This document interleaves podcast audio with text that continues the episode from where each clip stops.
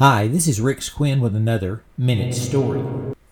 I started playing golf when I was 11, and today, decades later, my scores remain high. Now, in golf, that's not good, and it's not for lack of practice.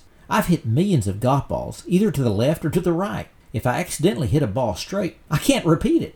So, to get better, I've asked friends for advice. I've been told to keep my left arm straight, head down, knees bent, shoulders even, club face open, backswing flat, and eyes on the ball. I got a muscle cramp from that. But I still love the game because it's taken me into more shallow waters than a fishing boat. I've seen more sand than many surfers.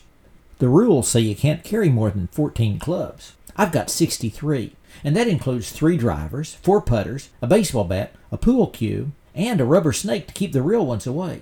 But I know that it won't be long until I'm much improved, and that one day I'll play a perfect round. In fact, I was doing that just yesterday. Then suddenly, my wife woke me up.